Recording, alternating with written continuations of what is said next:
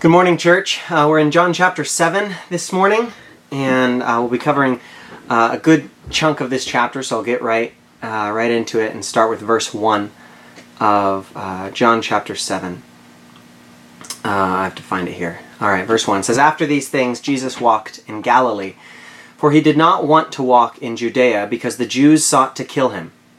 Now the feast of tabernacles was at hand his brothers therefore said to him, Depart from here and go into Judea, that your disciples also may see the works that you are doing.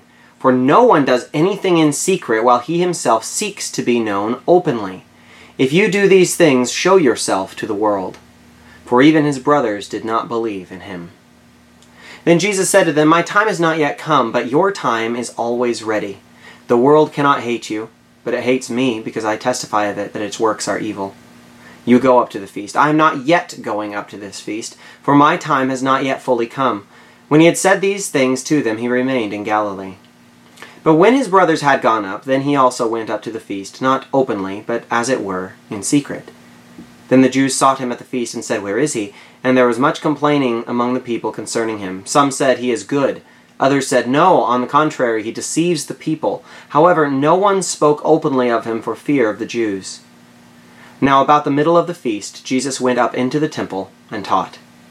And the Jews marveled, saying, How does this man know letters, having never studied? Jesus answered them and said, My doctrine is not mine, but his who sent me. If anyone wills to do his will, he shall know concerning the doctrine, whether it is from God, or whether I speak on my own authority. He who speaks from himself seeks his own glory, but he who seeks the glory of the one who sent him is true, and no unrighteousness is in him. Did not Moses give you the law, yet none of you keeps the law? Why do you seek to kill me? The people answered and said, You have a demon. Who is seeking to kill you? Jesus answered and said to them, I did one work, and you all marvel. Moses therefore gave you circumcision, not that it is from Moses, but from the fathers. And you circumcise a man on the Sabbath. If a man receives circumcision on the Sabbath, so that the law of Moses should not be broken, are you angry with me because I made a man completely well on the Sabbath? Do not judge according to appearance but judge with righteous judgment. Now, some of them from Jerusalem said, Is this not he whom they seek to kill? But look, he speaks boldly, and they say nothing to him. Do the rulers know indeed that this is truly the Christ? However, we know that this man is where this man is from, but when the Christ comes, no one will know where he is from. Then Jesus cried out as he taught in the temple, saying, You both know me, and you know where I am from, and I have not come of myself, but he who sent me is true whom you do not know. But I know him, for I am from him, and he sent me. Therefore they sought to take him, but no one laid a hand on him, because his hour had not yet come. And many of the people believed in him, and said, When the Christ comes, will he do more signs than these which this man has done? The Pharisees heard this crowd murmuring these things concerning him, and the Pharisees and the chief priests sent officers to take him. Then Jesus said to them, I shall be with you a little while longer, and then I go to him who sent me. You will seek me and not find me, and where I am you cannot come. Then the Jews said among themselves, Where does he intend to go that we shall not find him? Does he intend to go to the dispersion among the Greeks and teach the Greeks? What is this that he has said, You will seek me and not find me, and where I am you cannot come? And I'd love to keep reading, but we should stop right there. Um, I appreciate sometimes reading a large section of Scripture out loud like that uh, with you, with the church, uh, knowing that when the Word of God is spoken, when the Word of God is read, it is powerful. Uh, it, it's, we are given a promise that it will not return to the Lord void. It will accomplish that which it is set forth. Um, so now that we've we've read these these uh, mini verses, uh, let's pray that our time studying some of them will be well spent, Lord Jesus. Uh, we ask that your Holy Spirit, who inspired these words when John wrote them, would now bless your church with them so that we can serve you better, so that we can know you more, so we can love you um, better. We, we just ask your blessing on, on your church today and wherever this message is heard. In Jesus' name, amen. Amen. Uh, so, John chapter 7 uh, begins and ends really with more division uh, we saw in chapter 6 how Jesus' ministry was causing um, causing more and more division. There was people leaving Jesus. There were people having more problems with the kinds of things that Jesus had said. And now this is happening even in Christ's own family. And it, it should be a, a welcome uh, piece of information. Maybe not a surprise, but it should it should be a, a um, something that, that you're comfortable with to see that Jesus came from a very dysfunctional family because we like to be able to relate with Jesus whenever we can. And, uh, you know, most of you know that I've taught from um, a Christmas message a, a, few times in, in the genealogy of Matthew, in, in Matthew chapter 1, the genealogy of Jesus in Matthew chapter 1. And we, we take a look in that, in that study, we take a look at all the great failures in the family tree of Jesus Christ. There's liars and cheats and sinners and prostitutes and polygamists and murderers. There's there's even a you know a king who murders his own children. It's quite a list. It's a colorful family tree to be sure. But the drama, the family drama that fills the Old Testament and some of your Thanksgiving dinners, uh, you know, this extends also to Jesus's immediate family. That's why uh, that's what we see in John chapter 7. So in, in John 7, verse 1 and 2, it says, After these things, Jesus walked in Galilee, for he did not want to walk in Judea, because the Jews sought to kill him. Now the Jews' feast of tabernacles was at hand. Now, while most of John's gospel, as I've said before, it concerns Jesus' ministry in the south, in Judea, for, for this part, it, it says that Jesus is ministering in Galilee, which is in the north, um, because the people in the south wanted to kill him. And remember back in chapter 5, the leaders of the Jews had already decided to kill Jesus uh, on two counts, really. And, and, one of them was that he healed on the Sabbath. And Jesus is going to mention this um, in, in John chapter 7. And they, then they really, really wanted to kill him because after healing on the Sabbath, he very clearly claims equality with God. So there, there was already a lot of people that wanted him dead. Um, and sometime during the events of chapter 6, John the Baptist is killed. We're not told that in John's gospel, but we see it in the parallel accounts. So Jesus' cousin, John the Baptist, has been killed by King Herod. Jesus and John were clearly on the same team. John was killed for making a moral stand. Jesus is now targeted for his miracles. But Jesus is also in danger of offending political leaders because after he fed the 5,000, they wanted to force him to be their new king. They, this would make Jerusalem a, a very touchy place to be for Jesus. And, and we know this kind of claim to kingship would leave a mark on Jesus' reputation. Because even on the cross, what's the sign that they put above his head? It's Jesus Christ, Jesus of Nazareth, King of the Jews. So it was clear to Jesus and his disciples at this time that the political and the religious climate was threatening, to say the least. And this makes keeping the feast a little bit tricky, because in Deuteronomy 16, verse 16, we read that this Feast of Tabernacles was one of the three annual feasts that was um, required. To, uh, the men of Israel were required to gather in one place and appear before the, be, appear before the Lord these three times a year. So it was the law, it was religious law for every man to come to Jerusalem for Passover, for the Day of Atonement, and for the Feast of Tabernacles. And Jesus doesn't want to go with everyone else. He doesn't he doesn't want to go because there are people at the feast that want to kill him. And if he's traveling with a group, he's going to be at the front. He's going to people are going to know where he is. He's going to be uh, causing a stir, and he'll be easily targeted.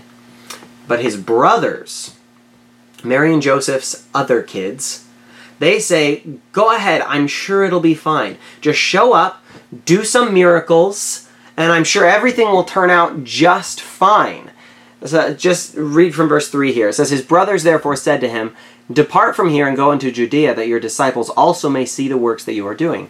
For no one does anything in secret while he himself seeks to be known openly. If you do these things, show yourself to the world. And then in verse 5, it sort of provides the heart condition that produced these words. It says, For even his brothers did not believe in him. That explains why they said what they said. The heart condition was one of unbelief. Now, the advice they give is worldly, it's carnal advice. They say, You need a bigger platform, Jesus. Go to the capital, buy some advertising. Now, you don't have to buy it, just do a miracle, and the advertising will take care of itself. Don't stay here in the small towns, go to the big city and make a show. Perform for the crowds, obviously, because you want people to know who you are. You know, if you play your cards right, Jesus, you can be the next big thing. Now, it, it explains that they didn't believe him. So that kind of colors the, the tone of voice that these, these suggestions would have been said in. This advice and counsel is, is from a place of unbelief. There is no faith here. And, and this idea that God, if you would just do something big, something really, really cool, this is an idea that is consistently held by unbelievers.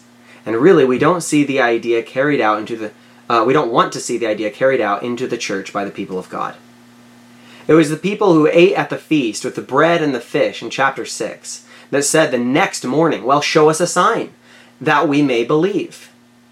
And many times in Jesus' ministry, people say the same kinds of things to him. They say, What sign will you perform that we may believe in you? Even from the cross, after Jesus had done all the miracles that we read about in the Gospels, they say, Come down if you are the Son of God. It's a wicked and adulterous generation that seeks after a sign. Now, that's an interesting phrase, though, an adulterous generation. This is something that Jesus says a few times in the Gospels. It's a wicked and adulterous generation that seeks after a sign. It means that it's a generation full of people who cheat on their spouse. Now, what, what's that about? Well, an adulterer is always looking away from what they have towards what they think they want. The crowd ate their fill and then they ask for something else or more of the same.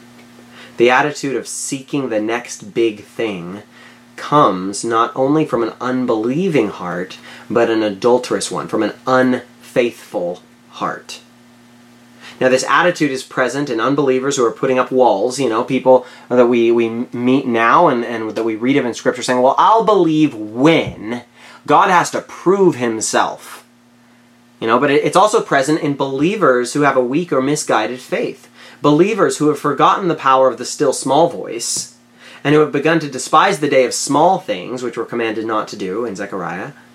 You know, I've talked to believers who have uh, maybe a, a well placed frustration with the delay of revival. They want revival and, and you know the next big thing, and they they're they're frustrated with the moral decline in societies, and, and they say, and I, I've really heard this with my own ears, that that if we could just get some miracles and some healings, then things would turn around and the church would wake up and the world would see that Jesus is powerful and okay, listen, we, we should all want those things in the right place, in the right way. We should want revival, which is often accompanied by miracles and healings. We see that in, in Scripture and church history. But we, we cannot afford to be so ignorant in our thinking that we would believe that a big platform, a big uh, program, a, a big performance, a big miracle uh, is the only way to get these, these big results or the heart results that we're after. Or to think that God only uses those kinds of things, or to even think that those things work as far as the long term goes. That would be ignor- ignorant. The lesson of Israel in the wilderness is exactly that the big impressive show of strength doesn't necessarily work, doesn't have long term results. Faith comes by hearing, and hearing by the Word of God, and that's an unimpressive, quiet, private experience more often than not. What we see in the book of Acts is that the miracles were things that accompanied the Word of God, and it was the simple, unimpressive, quiet things that the church was doing fellowship, breaking of bread, preaching the, the continuing in the apostles' doctrine, praying together. These things resulted in signs and wonders and many being added to the church. The brothers of Jesus are displaying their ignorance of spiritual things, thinking that Jesus would be interested in collecting followers like a, pol- a campaigning politician. Does Jesus want followers? Yes but consider how he gets them. Or consider what we've seen in John of how he, he appears to avoid getting them. In the last chapter, he says, Unless you eat my flesh and drink my blood, you have no life in you. And then a bunch of them leave and they never follow him again. So his, his brothers, they misunderstand spiritual things, as many of us do, but they also reveal not just their ignorance, but their wickedness. It's a wicked and adulterous generation that seeks after a sign. Why didn't Jesus want to go with them to Jerusalem? Because his life was in danger. Christ's brothers were aware of his fame, they were aware of his controversy. John the Baptist was their cousin too, and he had just had his head cut off. And now they say, Go ahead to Jerusalem. It, sound, it says very clearly here that they did not believe in him, so they're not wanting him to go there and become famous. They didn't want him to be their Messiah. So why would they be talking like this? I think it's very reasonable to believe that the brothers of Jesus were hoping he would go down there, get into trouble, and the embarrassment of having this radical rabbi in the family would finally be over.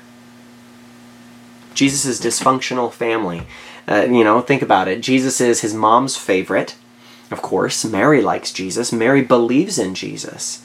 That surely caused some tension. I, I wouldn't doubt that it nearly tore the family apart. In fact, I've wondered if this could be one of the reasons Jesus, from the cross, entrusts his mother to the care of John, even though Mary had other sons who should have cared for her, but they were unbelieving. The religious split in this family was very real, but it wasn't permanent. At least two of the brothers that we read about in this story become followers of Christ. They become Christians and even leaders in the church. And the conversion of two of these brothers is one of the greatest evidences for the resurrection that I can think of, that I think we can observe. There are, there are two small books near the end of your New Testaments, James and Jude. Both of these letters were written by the brothers that are giving Jesus this bad advice, this wicked advice, here in John chapter 7. Those books were written by men who at one time hated Jesus and wanted him dead. But then after his death, went on to help build a movement that believed in a living, resurrected Savior. And both of them give their lives for this truth. So the day would come when Jesus' brothers would see him for who he is. In fact, after the resurrection, Jesus goes out of his way to reveal himself specifically to his unbelieving brothers, which is pretty cool when you compare it to what's going on here and how they're treating him. In our story, the brothers say, Go reveal yourself. Show everyone how great you are, Jesus. And he doesn't really do that. Not now. But after the resurrection, he goes to these brothers and says, Here I am. Now you can see how great I am. This is how great I am. But here in John, his time hadn't come yet. And Jesus said to them, My time has not come yet, but your time is always ready. This should remind you of another story. Um, another story that we read in our study in John. At the wedding of Cana, his mother, Jesus' mother, comes to him and says that they're out of wine. And then one of the things that Jesus says to her is the same thing My time has not yet come. What time is he talking about? He's saying that the time for my glory to be revealed is not yet. Mary was thinking a wedding would be a great place to announce to the whole world that you have come to save them.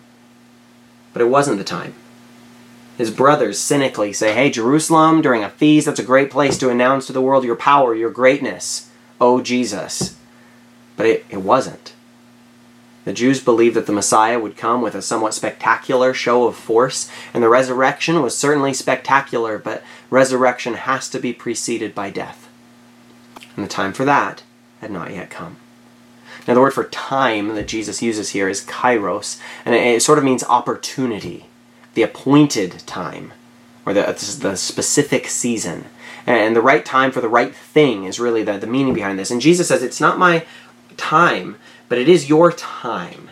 And he's really drawing a line between them and him and saying, We're operating so differently here. We're working on two different things. We're working towards two different goals. Really, we are of two different worlds. Because your time is right now, my time hasn't come yet. And this sentence is explaining, is or sorry, is explained by something he said in chapter 5, in John 5 43. I have come in my Father's name, and you do not receive me. If another comes in his own name, him you will receive. Two different worlds. When someone comes and they work for themselves and they look out for number one and their whole existence seems to be in a, a kind of self promotion, you know what? People understand that. They get it.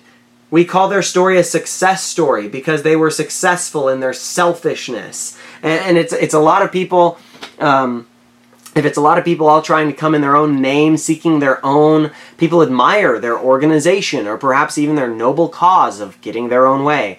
And we're totally okay with selfish leaders. I think every election has proved this. But when there is someone who is really and truly a servant of another person, who comes into the situation to accomplish the goals of the one who sent them for the good of the one to whom they are sent, this person is a mystery and they will be disregarded. This person will be misunderstood. That's what Jesus said in John 5. If someone comes in his own name, you'll receive him. Because you understand selfishness. He's speaking your language. I've come in my Father's name and you do not receive me because servanthood, submission, and humility are so foreign to you that you don't even want to be in the same room with it.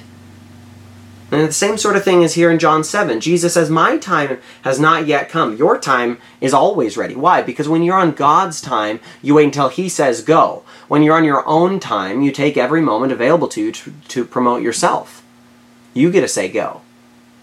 Remember, time here, kairos, really means opportunity. So Jesus is saying, My opportunity to accomplish my goals, it, it isn't here, it isn't now.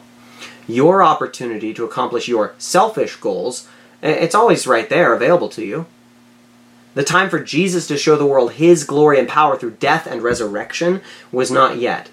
Uh, it wasn't ready, but but the time for his brothers to reveal to the world their own natures, their own selfishness, their own sinfulness, well, that time will always be ready. Social media will bear this truth out. The time for self promotion is now.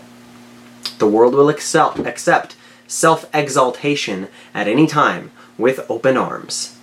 But you know what the world doesn't like? Well, look, look at verse 7. It says, The world cannot hate you, but it hates me, because I testify of it that its works are evil. Now, again, there are two different worlds in this passage. The brothers of Jesus were operating in the spirit of the world. They would have been accepted because they would have agreed on the principles of morality that the world has put forth. What the current system condemned as sin, they would have condemned as sin. Probably things like Sabbath breaking and things like that. The things that the world upheld as good and righteous, they would have upheld as good and righteous. So he says, You go. You're not in any danger. You're going into a safe place where everyone agrees. I can't do that. Jesus doesn't fit in, does he? He called out sin when he saw it and made everyone uncomfortable about that. He saw evil for what it was, which made him a lot of enemies. Remember, Jesus is the one who says, Woe to you, scribes and Pharisees, hypocrites. Over and over and over again, he says this. The line about it being, um, the line being drawn, where Jesus says, On this side you have obedience, on this side you have it's better to uh, have a, a millstone tied around your neck and be thrown into the sea, and that's the side of the line that you're on. You know, it's Jesus who talks like that. Of course, he's going to make enemies. So in verse 8, it says, You go up to the feast. I'm not yet going up to the feast, for my time has not yet fully come. When he had said these things, he remained in Galilee. But, verse 10 says, When his brothers had gone up, when he also then he also went up to the feast, not openly, but as it were in secret. Jesus still went to the feast. Remember, it was part of the Mosaic law that every adult man go to this feast, but he did not go openly. Now, usually, for these big annual feasts, you'd travel with the family. You'd go in a big caravan. You'd make a thing of it. When Jesus was 12, this is how his family was traveling to Jerusalem, which is why his parents didn't know he was missing, because they just figured, you know, he's camping with the neighbors and they're, they're just going together. This is typical. But this time, Jesus doesn't go in the caravan, he goes alone. And says, as it were in secret. Now, it doesn't mean he's in disguise. He wasn't sneaking in bushes, always looking behind him or something like that. Um, but he, he's he's solitary. He goes to the feast, but he's not going with the crowd. It's not safe for him to do that anymore. Um, but it is a required feast by the Mosaic law. So he, he goes there, and then this causes some problems. Verse 11 says, The Jews sought him at the feast and said, Where is he? And there was much complaining among the people concerning him. Some said he is good, others said, No, on the contrary, he deceives the people. However, no one spoke openly of him for fear of the Jews. So there's much complaining because of him. What do you think they were complaining about? Well, some people were complaining that they couldn't find him because they wanted to arrest him and cause him some trouble. When John talks about the Jews here, he's not talking about everyone who is Jewish, which would include Jesus and his disciples. He's talking about the leaders of the Jews who had already decided, back in chapter 5, to kill Jesus for healing on the Sabbath and making himself equal with God. In verse 11, it's the Jews who sought him, and it was for fear of the Jews that no one spoke openly of him. These are the leaders of the Jews. They complained because they couldn't catch him. But then there are other reasons to complain too. Remember the crowd that was there for the feast of loaves and fishes? the kind of people who would stop at nothing to find Jesus because they knew that he might make them a sandwich, those people would be complaining too because Jesus wasn't there to provide for them their wishes, like a genie. And it was this same crowd that had tried to force Jesus to be their king. So there were people complaining about Jesus not submitting to their political whims and not defeating their enemies with fire from heaven and stuff like that. And then there would be those complaining, you know, of uh, with their arguments where you know where even those who said he was good were complaining to the people who didn't think it was good, and vice versa, and backwards. Now we're kind of skipping around here, but I want to read you from verse 25 um, that, to describe this divisiveness, which is really a central topic for this portion of John's Gospel. Um, in verse 25 it says, Now some of them from Jerusalem said, Is this not he whom they seek to kill?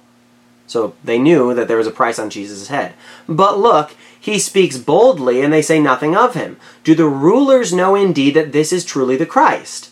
However, we know where this man is from, but when the Christ comes, no one knows where he is from. Then Jesus cried out, as he taught in the temple, saying, You both know me, and you know where I am from, and I have not come of myself. But he who sent me is true, whom you do not know. But I know him, for I am from him, and he sent me. Just keep reading here. Therefore they sought to take him, but no one laid a hand on him because his hour had not yet come. So you see that theme again. And many of the people believed in him and said, When the Christ comes, will he do more signs than these which this man has done? Verse 32 The Pharisees heard the crowd murmuring these things concerning him, and the Pharisees and the chief priests sent officers to take him. Then Jesus said to them, I shall be with you a little while longer, and then I go to him who sent me. You will seek me and not find me, for where I am going, and where I am you cannot come. Then the Jews said among themselves, Where does he intend to go that we shall not find him? Does he intend to go to the dispersion among the Greeks and teach the Greeks? What is this thing that he said? You will seek me and not find me, and where I am you cannot come. Now, this is a lot of arguments, isn't it? They're confused about everything he says. They're upset about everything he does. Jesus sure causes a lot of arguments. And it's telling, and it's worth noting, that those who heard Jesus knew that you know, they, they couldn't be neutral about this. And they knew that Jesus could not just be a neutral person. They knew he couldn't be a middle of the road kind of guy. You had to either choose one or the other white hat or black hat, good guy or bad guy. And of course, there's the third option that people also threw in there he's just crazy, he's just out of his mind. And you're, you're familiar, I'm sure, with C.S. Lewis, uh, his argument in Mere Christianity, where he famously said that we must decide whether Jesus is liar, lunatic, or Lord. Uh, he is one of those things. He's a bad guy, or he's insane, or he's the good guy. And if he's the good guy of the story, if he is who he says he is, which a good guy would have to be honest about, then we have nothing left to do but worship him. You can imagine how divisive all this was. Well, you, you probably don't have to imagine at all because you have family and friends who are, have varying opinions and responses about Jesus. You know how divisive this is. Now, at this time, opinions about Jesus could get you thrown out of the community. The religious leaders could see that you were prop- properly shunned. Not just if you decided to follow Jesus, but even if you had positive opinions about what kind of guy he is. That's why we see here that, that no one spoke their opinion openly for fear of the Jews. They were afraid that they might have the wrong opinion and the thought police would condemn them. Now, I hope this gives you a good picture of the culture and society that Jesus spoke into. It was oppressive, it was uh, a culture that was rigid and closed minded and controlling and, and dangerous. The powers that be determined what was okay to think, what was okay to believe, and then Jesus shows up in this freshness and freedom of the gospel. It has always been and will always be a harsh thing for this kind of world. Jesus will be divisive. At times he will be destructive, and it seems he will always be astonishing. In verse 14, it says, Now about the middle of the feast, Jesus went up into the temple and taught. And the Jews marveled, saying, How does this man know letters, having never studied? Okay, even though it wasn't his time to come into the kingdom, it was his time to declare the kingdom that was coming, the kingdom that was among them. But this was God's timing, and it was public enough to avoid arrest, but he was teaching, and he, he could control the message so as not to fall prey to the people wanting a political messiah. But when he teaches, people are surprised because he doesn't have the college degrees. and interestingly enough, this will be a mystery about the apostles in Acts as well.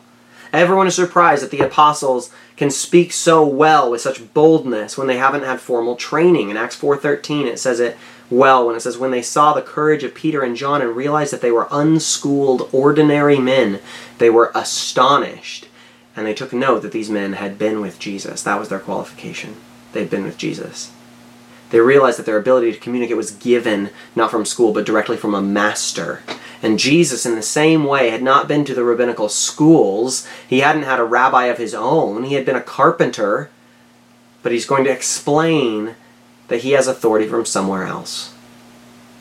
And before we read that portion, something that should be explained. When it says that Jesus didn't know his letters, that doesn't mean that he couldn't read. Uh, in fact, people like to assume that the Jews were like other ancient cultures with you know abysmally low literacy rates, but that, that is not the case. That's not something we can accurately uh, imagine. It's likely that the Jewish people had higher literacy rates than most other cultures, including the Romans, because since the time of Moses, Jews had been reading and writing. And at the time of Jesus, both boys and girls were sent to school to learn to read. And the Mishnah says children were taught to read the scriptures at age five. So that's not what it's talking about. They're not surprised that Jesus knows his ABCs. What they're saying is that Jesus did not have a formal education, and for them that's a problem. There were no letters after his name. He didn't have his MDiv from a well known seminary. So Jesus explains where he went to school. He explains where his authority is from. And, and in the process, he gets to the heart of the problem, which is always going to be the problem of the heart.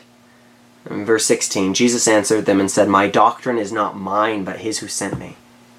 If anyone wills to do his will, he shall know concerning the doctrine whether it is from God or whether I speak on my own authority.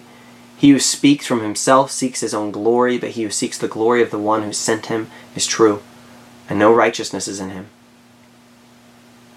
No unrighteousness is in him. You got that mistake way before I did. Didn't make sense to me. Verse 19 Did not Moses give you the law, yet none of you keeps the law? Why do you seek to kill me? Now, I'm not going to spend a whole lot of time on this except to say that Jesus keeps saying this. Virtually every chance he gets in the Gospel of John is the message that he was sent, that his authority is not from uh, himself, that he's a messenger from his Father. This has been said many times already in John. He's going to continue to say it through the rest of the Gospel. His authority is from God. It is God's authority that Jesus is fighting for and operating under and, and preaching. And in all of his preaching and in all of his living, Jesus re- has remained sinless. And this stands in contrast to the ones he's addressing in verse 19. He says, Moses gave you the law, but you can't keep it. And so you want to kill me? And this leads to the, the question he asks why? Why do you want to kill me? Now, to understand the flow of the argument, I think you really have to put the emphasis on that last word. Why do you seek to kill me? Because his his argument has been I'm only teaching the words of God. And I've done so perfectly, keeping the law. I'm speaking the words of God. Moses gave you the words of God and you didn't keep it. So, really, who should be killed? Why am I suddenly the problem? There's a line between me and you, and on one side are all the righteous people who deserve to, to live, and that's only me. And on the other side are all the sinful people deserving death. That's all of you. And if you're wanting to kill me, the one who's bringing just God's words, who do you really want to kill? It's God. But who really is deserving of death? It's everyone on the other side of that line. Which side of the line are you on? Unless you're God, that's the side of the line you're on. I'll tell you which side of the line you're on. You and I both are on the side of the guilty ones. We're with the accusers. We are on the side of the ones who won't stop at just giving God bad advice. Haven't you done that? Like his brothers do at the beginning of the chapter. We don't stop at telling him where he's wrong. We don't even stop at breaking the laws that he has uh, that he sent. We're on the side of his accusers who would even become his murderers, even become the murderers of God. We're the ones who the Bible calls enemies of God. We're all on the same side of the line, and Jesus, the only sinless one, is on the other side of that line. We're all condemned by our actions and our intentions. We stand he stands with the authority to judge and without any crime committed that can be judged. Now, the message of the gospel has been called the great exchange, that we exchange our sin for his righteousness. We trade places. The judge steps over the line and is condemned. The sinners, the accusers, the murderers, you and I, are invited across the line. And in a lot of Christ's interaction with these people. He doesn't engage as much as they'd like. He doesn't give them the answer they want. He doesn't give them the show, the signs, but instead, he says, I'll give you one sign. It's the sign of Jonah. That's the sign of resurrection. Three days in the grave, three days in the whale, and then life restored. Resurrection power. That's the sign that he gives. And it's through the cross and the empty tomb that Jesus does engage with these people and reaches so far across the line that even the brothers that were giving him trouble in the first verses are brought over. They're bought over, they're reconciled, they're saved. He has reached over that line to you and to me. And we will live in this truth and rejoice in this truth and praise Him for this truth of this great exchange. That in all this division, in all these arguments, and all these accusations, there's really one divide that matters, and it is the divide between God and man. And this is the divide that Christ has bridged. And He offers you and me a place on the other side of the line. Let's pray. Jesus, we thank you for this sweet gospel. We thank you for the goodness, your goodness to us. Um, we, we pray, Lord, that the that your words that were read and, and taught and heard today would sink deep into the hearts of the hearers, um, that we would grow more into the image of Christ now that we've been fed with this good word. Pray that you would bless your church, bless our community in Jesus' name. Amen.